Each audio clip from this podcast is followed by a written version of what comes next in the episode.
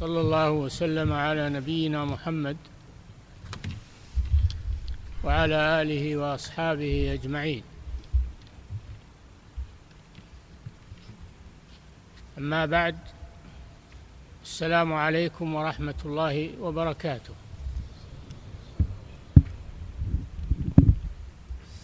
الفتن جمع فتنة. والمراد بها الابتلاء والامتحان. يفتن المرء يعني يختبر ويبتلى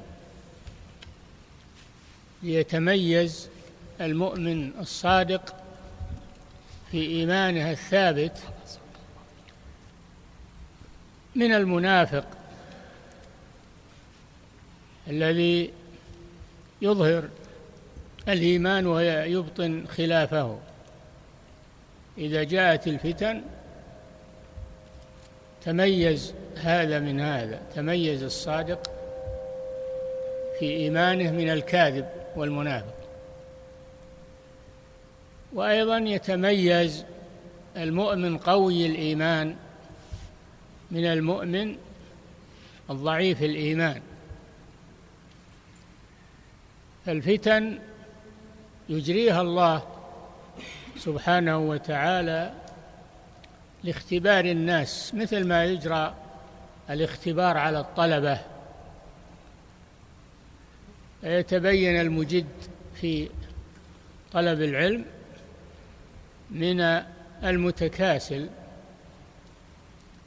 هذا مثال وإلا فالفتنة في الدين أشد والعياذ بالله. قال سبحانه وتعالى بسم الله الرحمن الرحيم ألف لام ميم أحسب الناس أن يتركوا أن يقولوا آمنا وهم لا يفتنون يعني يختبرون هل هم صادقون في قولهم آمنا ولقد فتنا الذين من قبلهم هذه سنة الله سبحانه وتعالى في عباده أنه لا يترك الناس على ما هم عليه ولكن يجري الاختبار والامتحان ليتميز الصادق من غير الصادق. ولقد فتنا الذين من قبلهم من الأمم فلا يعلمن الله الذين صدقوا وليعلمن الكاذبين. هذه الحكمة. الله يعلم كل شيء. يعلم هذا من هذا ولو لم يحصل فتنة. ولكنه لا يعذب حسب علمه وإنما يعذب بحسب أعمال العباد. لذلك يجري عليهم الامتحان فمنهم من يثبت ويصلح عمله فينجو ومنهم من يخفق والعياذ بالله ولا يصبر. هذا معنى قوله ليعلمن الله. يعني يعلم علم ظهور وإلا فهو يعلم سبحانه وتعالى قبل ذلك يعلم لكنه لا يعذب إلا على فعل العبد أو ينعم على فعل العبد. فالثواب والعقاب معلقان بفعل العبد لا بعلم الله سبحانه وتعالى. الحاصل أن الفتن سنة من سنن الله الكونية وحكمتها أن يميز الصادقين في إيمانهم وقولهم آمنا من الكاذبين الذين لهم غرض أو طمع دنيوي وليس في قلوبهم إيمان صادق هؤلاء يفترقون من أول الطريق ولا يثبت إلا أهل الإيمان الصادق. هذا معنى الفتن وهذه هي الحكمة في إجرائها. وأنها سنة الله في خلقه في الأولين وفي الآخرين. والفتن تتنوع وتتجدد في كل زمان بحسبه. في زماننا هذا الفتن كثيرة ولا حول ولا قوة إلا بالله. والفتن فتن شبهات في العقيدة وفتن شهوات في دنيا وملذاتها وفي السلوك والأخلاق.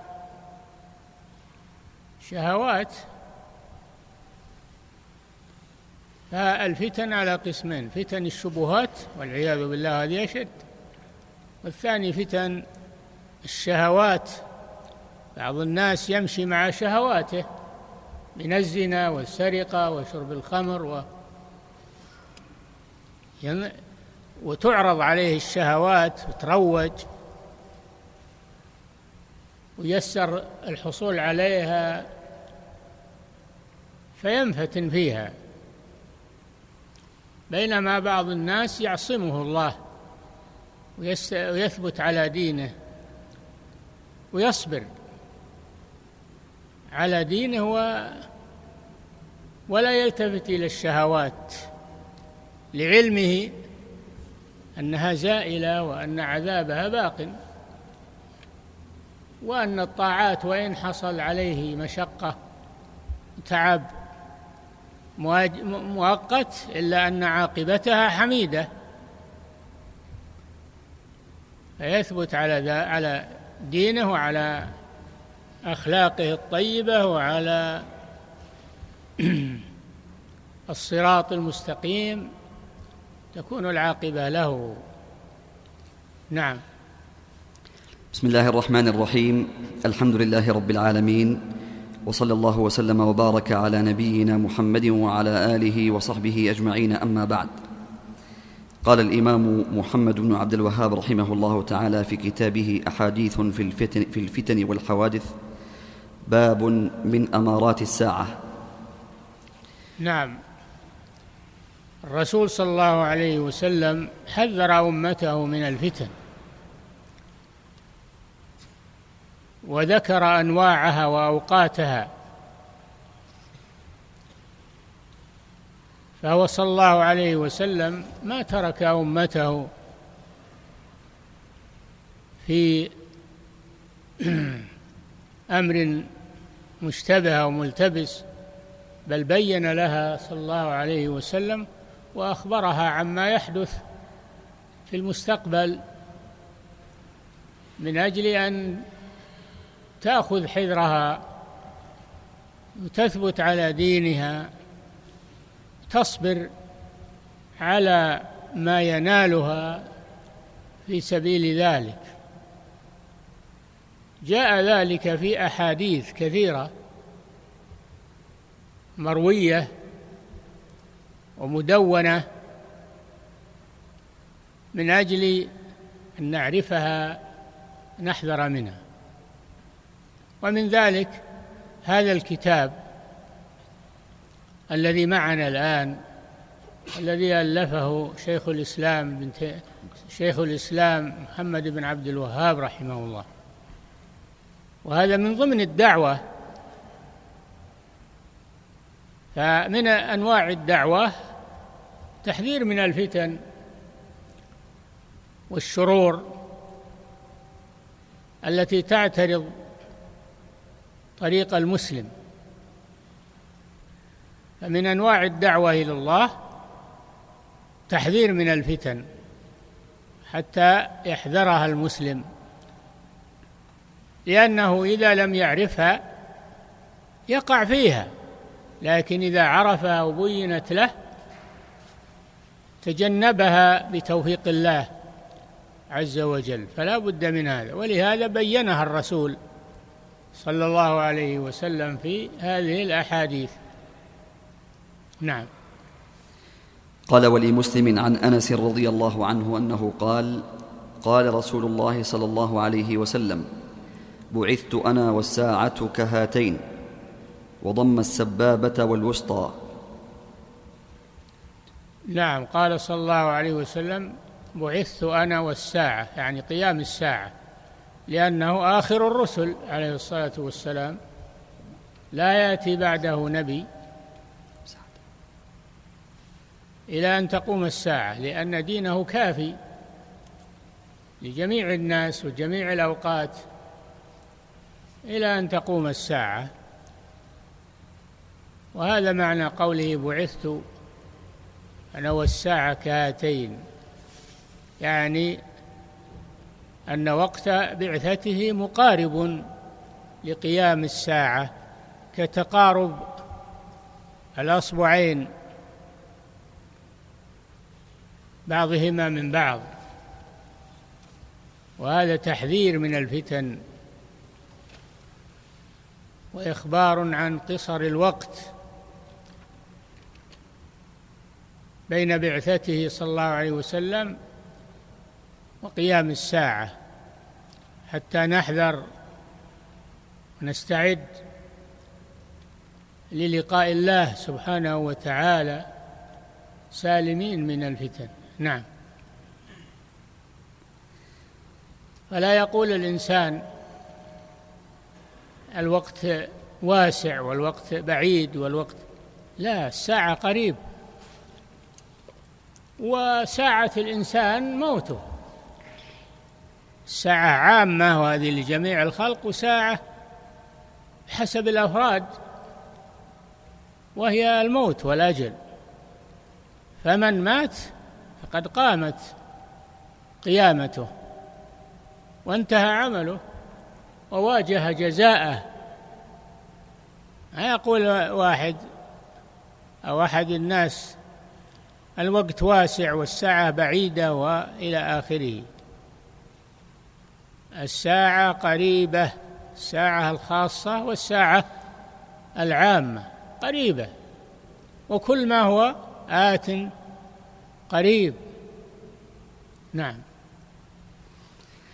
قال وللبخاري عن أبي هريرة رضي الله عنه أن رسول الله صلى الله عليه وسلم قال لا تقوم الساعة حتى تقتتل فئتان عظيمتان يكون بينهما مقتلة عظيمة دعواهما واحدة وحتى يبعث دجالون كذابون قريب من ثلاثين كلهم يزعم أنه رسول الله وحتى يقبض العلم وتكثر الزلازل ويتقارب الزمان وتظهر الفتن ويكثر الهرج وهو القتل وحتى يكثر فيكم المال وحتى يكثر فيكم المال فيفيض وحتى يهم رب المال من يقبل صدقته.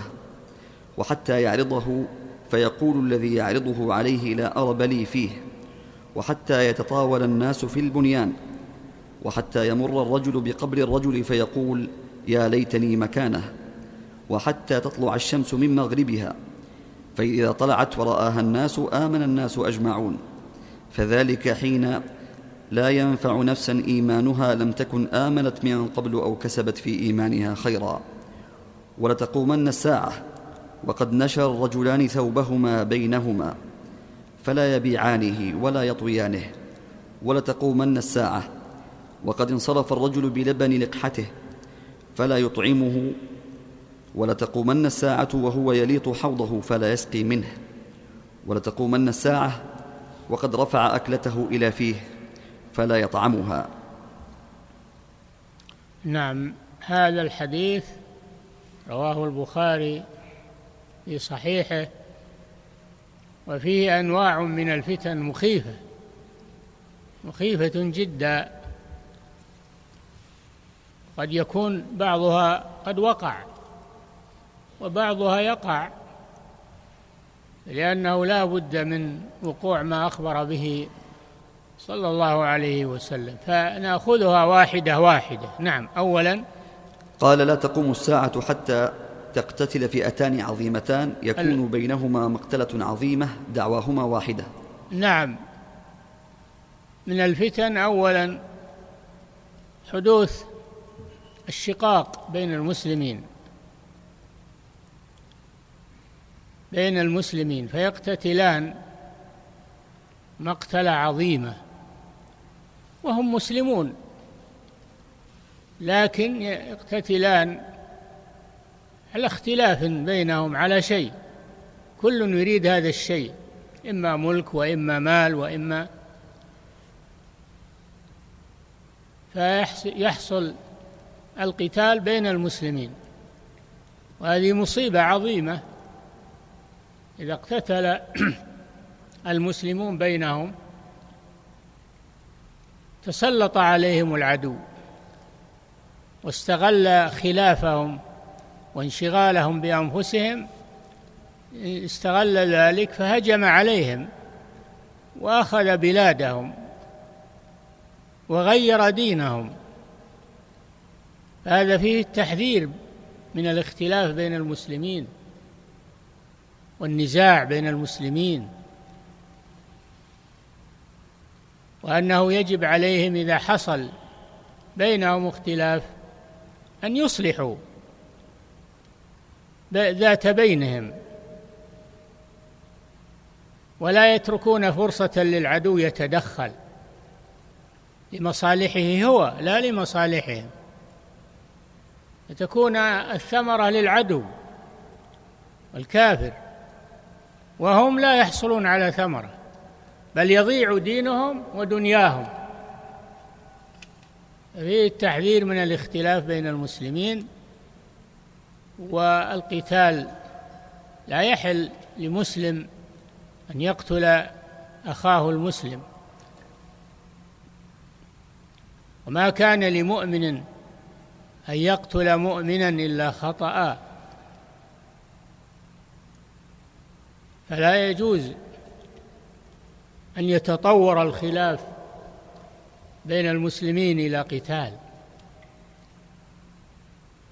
الخلاف يحصل ولكن عليهم ان يصلحوا وإن طائفتان من المؤمنين اقتتلوا فأصلحوا بينهما. فإن بغت إحداهما على الأخرى فقاتلوا التي تبغي كفا لشرها وإطفاء للفتنة. فلا بد من التدخل إذا حصل بين المسلمين شيء من الاختلاف تدخل بالإصلاح. بين الفئتين فإن أبت إحداهما قبول الصلح إنها تقاتل حتى يخمد شأن الفتنة ولا تنتشر بين الناس. هذه واحدة نعم. وحتى يبعث دجالون كذابون قريب من ثلاثين كلهم يزعم أنه رسول الله. ولا تقوم الساعة أيضا حتى يظهر كذابون ثلاثون يدعون النبوة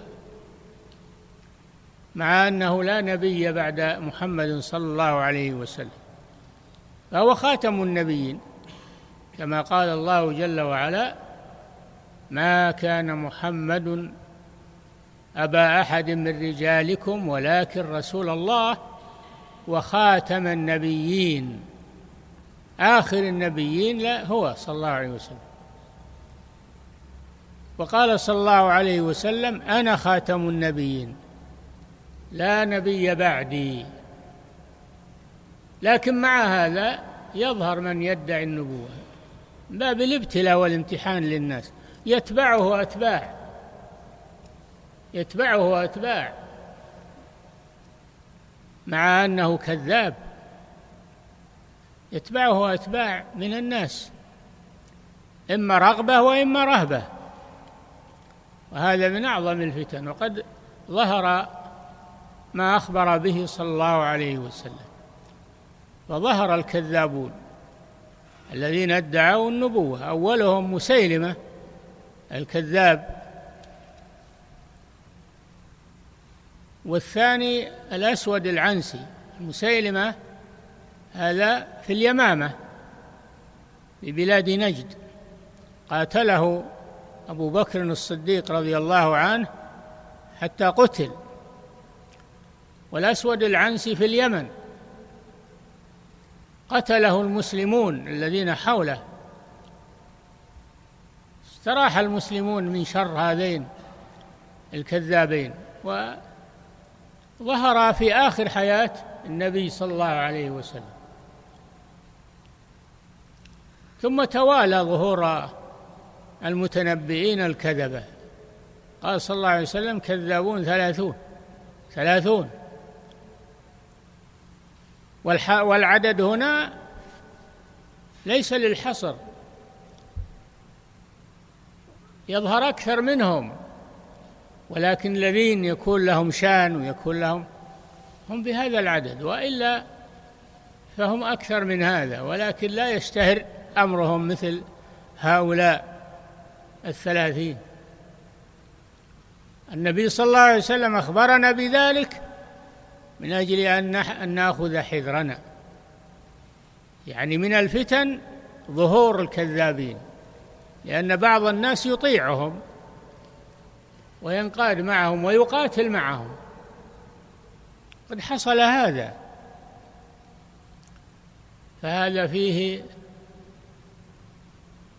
ظهور المتنبئين وفيه أنه يجب على المسلمين أن لا يصدقوهم وأن يقاتلوهم هم وأتباعهم حتى يستريح الناس من شرهم ويظهر كذبهم. قد حصل ولله الحمد أنهم قوتلوا رؤوسهم وقوتلوا وأبطل الله شرهم. نعم. وحتى يقبض العلم. الثالثه من الفتن قبض العلم. قبض العلم. العلم يعني يقبض بأخذه من الكتب ومن صدور الناس. لا. بين صلى الله عليه وسلم كيف يقبض العلم. قال إن الله لا يقبض هذا العلم انتزاعا. تزعه من صدور الرجال ولكن يقبض العلم بموت العلماء. يقبض العلم بموت العلماء. لأن ما دام العلماء موجودين فالعلم باق ووجودهم علامة خير قبضهم علامة شر وفتنة. لأنه بفقدهم يفقد العلم. لأنهم هم حملة العلم. وماذا تغني الكتب الكثيرة مع فقد العلماء؟ وجود الكتب لا يكفي. هلك بنو إسرائيل وعندهم التوراة والإنجيل. لما لم يكن عندهم علماء يقومون بالحق هلكوا. فوجود الكتب بيننا وانتشار الكتب وتنوع الكتب هذا لا شك إنه خير لكن ما يكفي. لأنه يأتي من يقرأ هذه الكتب على غير بصيرة ويضل الناس ويظن إنه عالم. حتى قال صلى الله عليه وسلم حتى إذا لم يبق عالم اتخذ الناس رؤوسا جهالا. فأفتوا بغير علم. فضلوا وأضلوا. ضلوا هم وأضلوا غيرهم. وهذا فيه التحذير من التعالم والمتعالمين الذين يأخذون العلم عن الكتب وعن الأشرطة ولا يحضرون عند العلماء ويتعلمون على أيدي العلماء لأن العلم بالتلقي ما هو بالقراءة فقط العلم بالتلقي عن أهل العلم. اتخذ الناس رؤوسا جهالا. ما هنا غيرهم؟ وين يروحون الناس؟ لأن العلماء فقدوا الناس يحتاجون إلى من يفتيهم إلى من يرجعون إليه. ما وجدوا إلا هؤلاء المتعالمين الرؤوس الجهال فحصل الخطر العظيم. فهذا فيه الحث على طلب العلم. ما دام العلماء موجودين فنستدرك الأمر ونطلب العلم على أيدي العلماء. ولا نقتصر على الكتب أو على المتعالمين والقراء وحتى لو حفظ الإنسان القرآن وحفظ المتون وحفظ آه، الأحاديث والصحاح. ما عنده فقه وفهم لهذا وإنما يعتمد على الحفظ فقط وهو لا يفهم المعاني. ما في فائده هذا ضرره أكثر من نفعه إن كان فيه نفع. نعم. وتكثر الزلازل. تكثر الزلازل جمع زلزال والعياذ بالله وهو حركة الأرض. الأرض جعلها الله قرارا وثابته وأرساها بالجبال ليعيش الناس على ظهرها. ففي آخر الزمان يكثر اضطراب الأرض والزلازل يتدمر كثير من البلاد. كما هو الواقع الآن وكما تسمعون من هذه الزلازل التي يتدمر فيها خلق كثير وبلاد كثيرة وهذه عقوبات يجريها الله على العباد. إذا فسدوا في آخر الزمان يجري الله عليهم العقوبات فهي من ناحية عقوبة ومن ناحية تذكرة تذكرة لأهل الإيمان أن يستيقظوا ويتوبوا إلى الله عز وجل. ولا يقال إن هذه ظواهر طبيعية كما يقوله المتحذلقون والجهال. ظواهر طبيعية ما تدل على شيء ما تدل على شيء إنما هي ظواهر طبيعية تجري. لا ما هي بظواهر طبيعية. لماذا ما كانت ظواهر طبيعية في الأزمنة السابقة. لصلاح الناس واستقامتهم إنما حدثت هذه في آخر الزمان. نذير تحذير للناس يعتبروا بها. نعم. ويتقارب الزمان. نعم. ويتقارب الزمان. تقارب الزمان يمضي بسرعة. يمضي الزمان بسرعة. والناس غافلون في دنياهم. وهذا ظاهر يعني مرور السنين والأيام السنين والشهور والأيام بسرعة حتى ما يكون مع الإنسان فرصة للعمل بسرعة سرعة الزمان.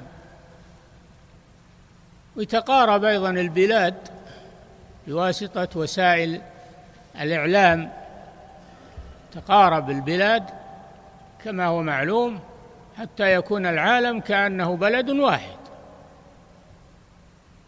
وهذه ليست علامة خير هذه علامة ابتلاء وامتحان. نعم. وتظهر الفتن.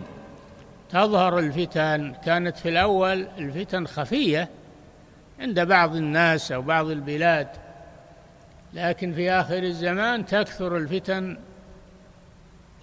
وتنتشر بين الناس والفتن كثيرة منها فتن الشبهات في العقيدة ومنها فتن الشهوات في ما يشتهيه الناس من المعاصي ومنها فتن الأمراض الفتاكة ومنها فتن الأموال والأولاد فتن كثيرة تظهر أكثر في آخر الزمان وينشغل الناس بها عن دينهم وعما ينفعهم أو تشغلهم أما أنهم هم ينشغلون بها وإما أنها هي تشغلهم وتلهيهم عما سواها. نعم. ويكثر الهرج وهو القتل. ويكثر الهرج. الهرج هو القتل. من غير سبب. الآن تشوفون يتقاتلون ولا في سبب ظاهر. إنما موجة موجة قتل. قد يقتل الأخ أخاه. والولد ابنه وقريب قريبه من غير سبب. لأن القتل إذا اشتعل بين الناس انتشر صعب إطفاؤه. ولا سيما إذا تيسرت آلات القتل والدمار.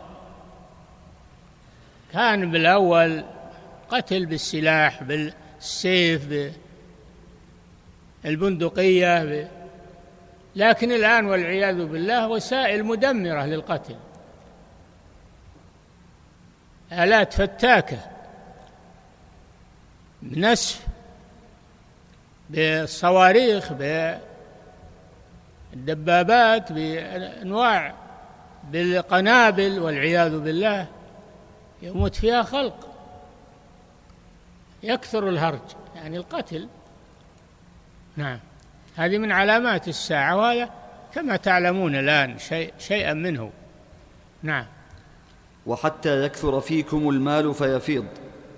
وهذا من الفتن. المال فتنة. إنما أموالكم وأولادكم فتنة. فكثرة المال ما هي علامة خير؟ علامة فتنة لأن الناس ينصرفون عن دينهم وينشغلون بالمال. الناس يتقاتلون على المال والطمع. الناس يتحاسدون على المال إلى آخره فالمال فتنة من وجوه كثيرة إلا من وفقه الله. أيضا المال فتنة في اكتسابه قد يكون من ربا من رشوة من غش من آه، قمار من إلى آخره. ويكون أيضا فتنة في تصريفه وإنفاقه. ينفقه في الملاهي في اللعب في في الشهوات المحرمة.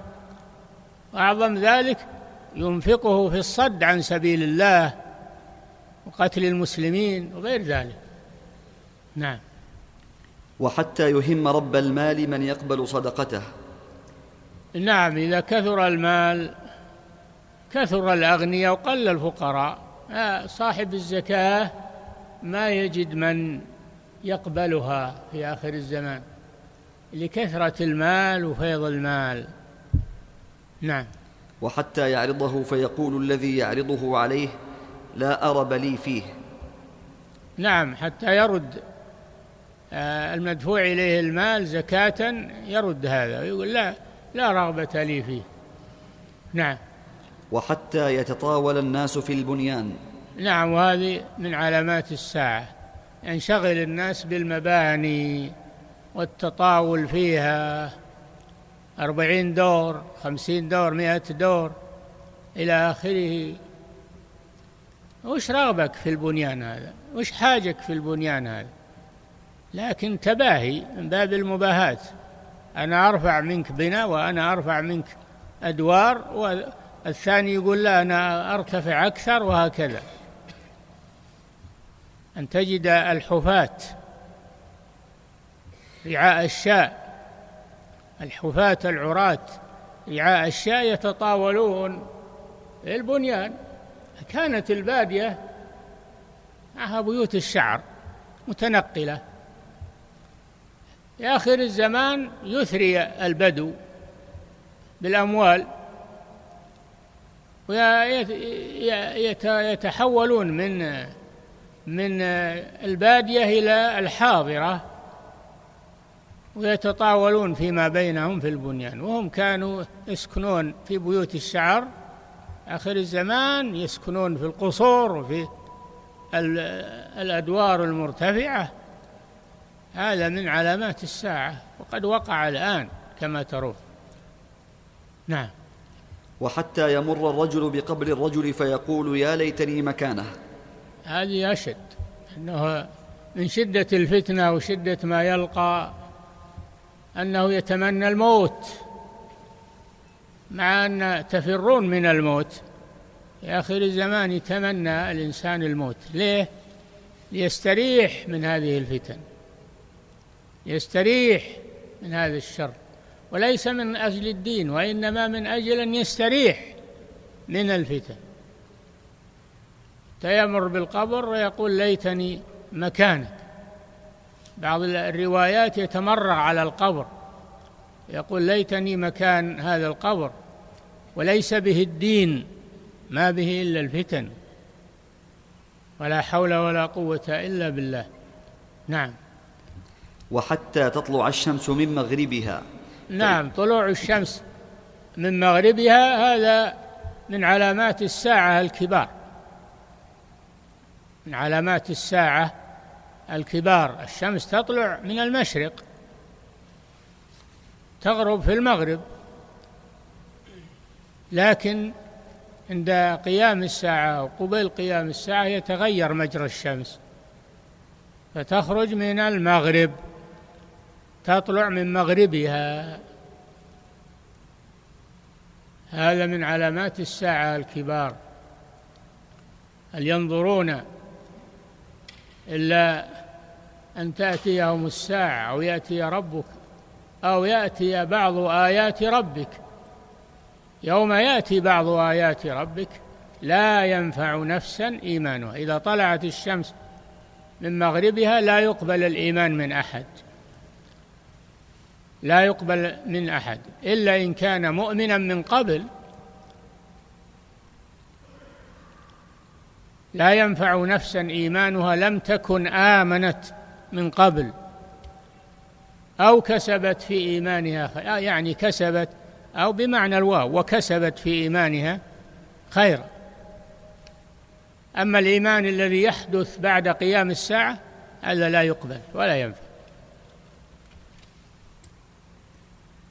أما من كان على الإيمان قبل قيام الساعة واستمر وثبت عليه هذا يثبته الله سبحانه وتعالى. بعدها لا يقبل الإيمان ولا التوبة. لا تنقطع التوبة لا تنقطع الهجرة حتى تنقطع التوبة ولا تنقطع التوبة حتى تطلع الشمس من مغربها. فيبقى الكافر على كفره والمؤمن على إيمانه. ولا ي... ولا أحد يؤمن في هذا الوقت ولا يقبل منه الإيمان. نعم. فإذا طلعت ورآها الناس آمن الناس أجمعون. نعم لكن ما ما يقبل لأن الإيمان قبل هذا. أما بعد ما تظهر علامة الساعة انتهى وقت الإيمان. كل يؤمن لكن ما يقبل إيمانه. نعم. فذلك حين لا ينفع نفسا إيمانها لم تكن آمنت من قبل أو كسبت في إيمانها خيرا. ذلك هو تفسير هذه الآية. هو تفسير هذه الآية. لا ينفع نفسا إيمانها لم تكن آمنت من قبل أو كسبت في إيمانها خيرا. ها هذا عند قيام الساعة. نعم عند طلوع الشمس من مغربها. نعم. ولتقومن الساعة وقد نشر الرجلان ثوبهما بينهما فلا يبيعانه ولا يطويانه. يعني يذهلون عن ذلك هم يتبايعون يتشارون ومعهم القماش على العادة. إذا قامت الساعة ذهلوا وتركوا ما معهم من القماش. لا يطويانه ولا يبيعانه نعم. ينشغل الإنسان. نعم. ولتقومن الساعة وقد انصرف الرجل بلبن لقحته فلا يطعمه. يطعمه. أو قال فلا يطعمه. ولتقومن ولتقومن الساعة وقد انصرف الرجل بلبن لقحته فلا يطعمه. لقحته. لقحته فلا يطعمه. نعم. يحلب يحلب الناقة على العادة ليشربه. إذا قامت الساعة ومعه اللبن انذهل ولا ولا يطعمه ولا يشربه. نعم. ولتقومن الساعة وهو يليط حوضه فلا يسقي منه. يليط. وهو يليط حوضه فلا يسقي منه. عادة الأعراب أنهم يجعلون حياض للإبل يصبون فيها الماء للإبل. وقبل أن يصب الماء في الحوض يلوطه يعني آه، يصلح الحوض ويهيئ الحوض للماء. فيلوطه لكن ما يكمل ما ما يسقي فيه الإبل لأنه انشغل وانتهى الأجل. نعم. يعني بغتة لتأتينكم بغتة الساعة تأتي بغتة. نعم. ولتقومن الساعة وقد رفع أكلته إلى فيه فلا يطعمها. وهذا أشد. تقوم الساعة والإنسان قد رفع اللقمة إلى فيه يأكل وهو يأكل. قامت الساعة وهو يأكل. رفع اللقمة إلى فيه قامت الساعة لا يطعم اللقمة هذه. نعم. قال رحمه الله تعالى ولمسلم عن أبي هريرة رضي الله عنه أنه يكفي. والله تعالى أعلم. صلى الله وسلم على نبينا محمد وعلى آله وصحبه. أحسن الله إليكم وبارك فيكم ونفع بكم الإسلام والمسلمين. هذا سائل يقول هل نحن في زمان ظهور المهدي؟ الله أعلم الله أعلم لكن ما أخبر به النبي صلى الله عليه وسلم فلا بد أن يقع ولكن كوننا نجزم نقول هذا وقته لا ما نجزم. نعم. يقول السائل هل موقعة الجمل هي الفئتان العظيمتان أم نعم. أنها لم تحصل بعد؟ أه؟ هل موقعة الجمل؟ يا إخوان اتركوا ما جرى بين الصحابة لا تبحثون فيه. لا وقعة الجمل ولا غيرها. نعم. أحسن الله إليكم. وهذا سائل يقول هل يجوز أن يقول الرجل لشخص مقبور ليتني مكانك ما يجوز هذا لكن في آخر الزمان إذا اشتدت الفتن يتمنى الإنسان أنه يكون قد قبر وانتهى مع أننا نكره الموت ونفر منه. لكن في آخر الزمان إذا اشتدت الفتن يكون الموت أمنية يتمناها الإنسان. هذا من شدة الهول ومن شدة ما يرى الإنسان من الشدائد. يريد أن يتخلص منها. نعم. أحسن الله إليكم. وهذا سائل يقول هناك من يقول نتمنى لو أن رسول الله صلى الله عليه وسلم كان بيننا حتى يعلمنا كيف نعيش. فهل مثل هذا الكلام جحد للأحاديث؟ لا يجوز هذا. كأن الرسول بيننا الحمد لله الآن. الرسول كأنه بيننا. قال صلى الله عليه وسلم إني تارك فيكم ما إن تمسكتم به لن تضلوا بعد كتاب الله وسنتي. فكأن الرسول بيننا ببقاء الكتاب والسنة. وأيضا ما ندري لو أدركنا الرسول هل نتبعه هل نثبت ما نزكي أنفسنا. هل نصبر معه على الجهاد مثل ما صبر المهاجرون والأنصار؟ ما ندري. الإنسان يرضى بالواقع ويعمل الأعمال الصالحة. والخير موجود ولله الحمد. الكتاب والسنة كما أنزلت على محمد صلى الله عليه وسلم. لم تغير. نعم. أحسن الله إليكم وهذا سائل يقول هل ذكر التطاول في البنيان في أحاديث الفتن يدل على ذمه وتحريمه أو أنه من باب الإخبار عما يحصل في آخر الزمان؟ هو إخبار لكنه إخبار بمعنى النهي لا تنشغلوا. لا تنشغلوا بالدنيا بالمباني بالتجارة بالأشياء التي تشغلكم عن الآخرة. نعم.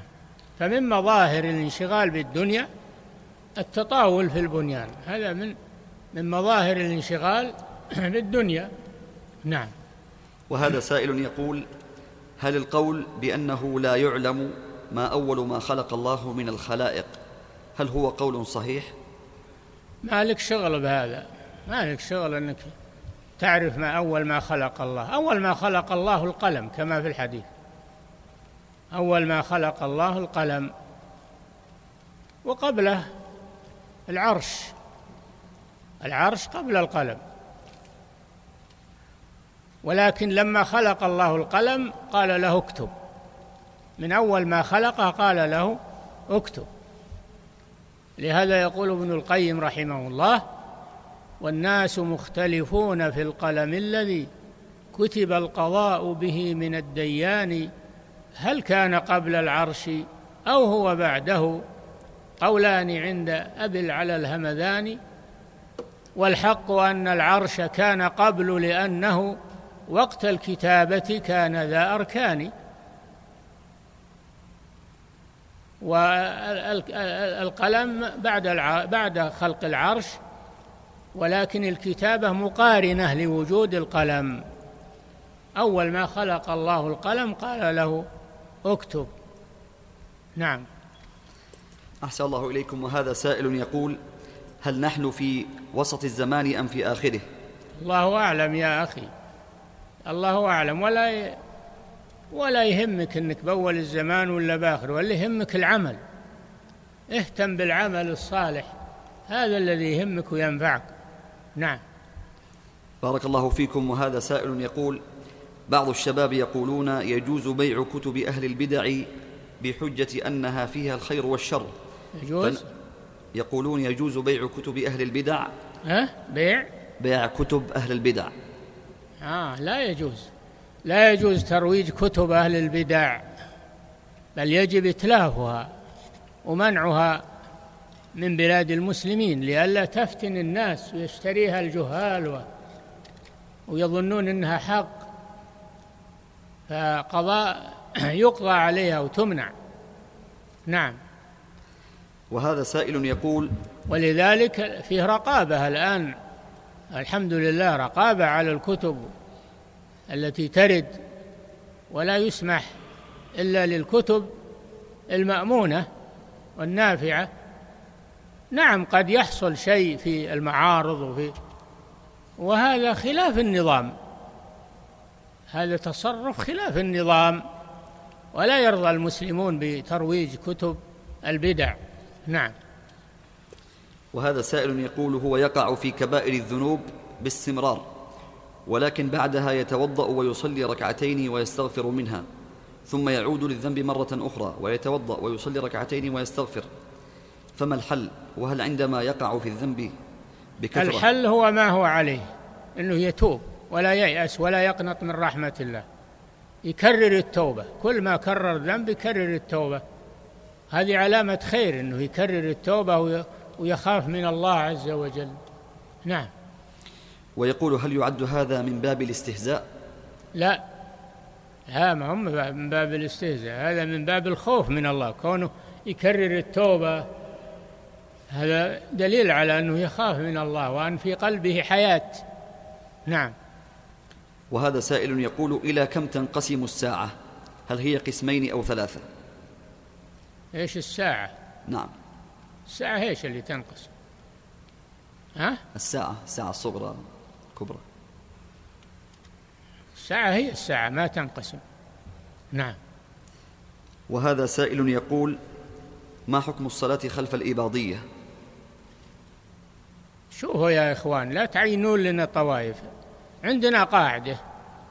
الذي بدعته مكفرة لا يصلى خلفه بالإجماع. والذي بدعته مفسقة هذا محل خلاف بين العلماء. وأما اللي عنده صغائر فهذا لا يمنع الصلاة خلفه. لأن قل كلنا عندنا صغائر أقل من يسلم من الصغائر. نعم. أحسن الله إليكم. وهذا يقول هل صحيح أن عرفتم أول... القاعدة الآن؟ الذي عنده بدعة مكفرة لا يصلى خلفه ولا تصح الصلاة خلفه. الذي عنده بدعة مفسقة دون الكفر هذا محل خلاف بين العلماء والصحيح أنه يصلى خلفه لأنه مسلم. والذي عنده معاصي صغائر يصلى خلفه مع مناصحته إذا ظهر عليه شيء منها. نعم. وهذا سائل يقول هل صحيح أن أول طعام أهل الجنة هو زيادة كبد الحوت؟ وأن نعم ورد هذا. نعم ورد هذا. وهذا ما ندخل فيه. بل نثبته كما جاء. والله أعلم. نعم. يقول آه، وهل أن الله تعالى يضع من الأرض خبزة كبيرة بيده فيأكلها أهل الجنة؟ الله أعلم يا أخي الله أعلم بهذه الأمور. ما صح في الحديث نؤمن به. ولا ندخل في تأويله وتفسيره من غير علم. وما لم يثبت لا نلتفت إليه. نعم. وهذا سائل يقول كنت إمام مسجد وأعطاني رجل مالا حتى أعمل مكتبة في المسجد فحصلت فتن في المسجد وتركته. ها؟ يقول هذا السائل كنت إماما لمسجد من المساجد إيه؟ وأعطاني رجل مالا آه، لأقيم مكتبة في المسجد. نعم. فحصلت فتن ومشاكل وتركته واستلمت مسجدا آخر. فهل يجوز صرف هذا المال على المسجد الجديد أم للمسجد الأول والمال ما زال في حوزته؟ استأذن صاحب المال قل أن أنا انتقلت من المسجد الأول الذي أعطيتني الدراهم ليفتح فيه مكتبة. أنا انتقلت منه إلى مسجد آخر فهل أنقل معي هذه الدراهم وأفتح المكتبة في المسجد الآخر أو لا؟ إذا إذا وافق فلا مانع. نعم وإن لم يوافق رد عليه دراهمه. نعم. وهذا سائل يقول ما حد الفرق بين شرك السبب وشرك ها؟ الذات؟ ها؟ ما هو الفرق بين شرك السبب وشرك الذات؟ والله هذه أول مرة أسمع هذا التقسيم. شرك الذات وشرك السبب. الشرك هو عبادة غير الله بأي نوع من أنواع العبادة دعاء الذبح النذر استغاثة إلى غير ذلك. هذا هو الشرك. نعم. وهذا سائل يقول هل يجوز الدعاء الوارد من القرآن بصيغة الفرد أن نجعله جمعا؟ مثل إني كنت من الظالمين. فيقول إنا كنا من الظالمين. لا بأس بذلك. إذا دعا لنفسه يأتي بضمير الفرد إذا دعا لنفسه وللمسلمين يأتي بضمير الجماعة. نعم. أحسن الله إليكم ونؤجل باقي الأسئلة بعد اللقاء الثاني. نعم والله تعالى أعلم وصلى الله وسلم على نبينا محمد وعلى آله أصحابه أجمعين.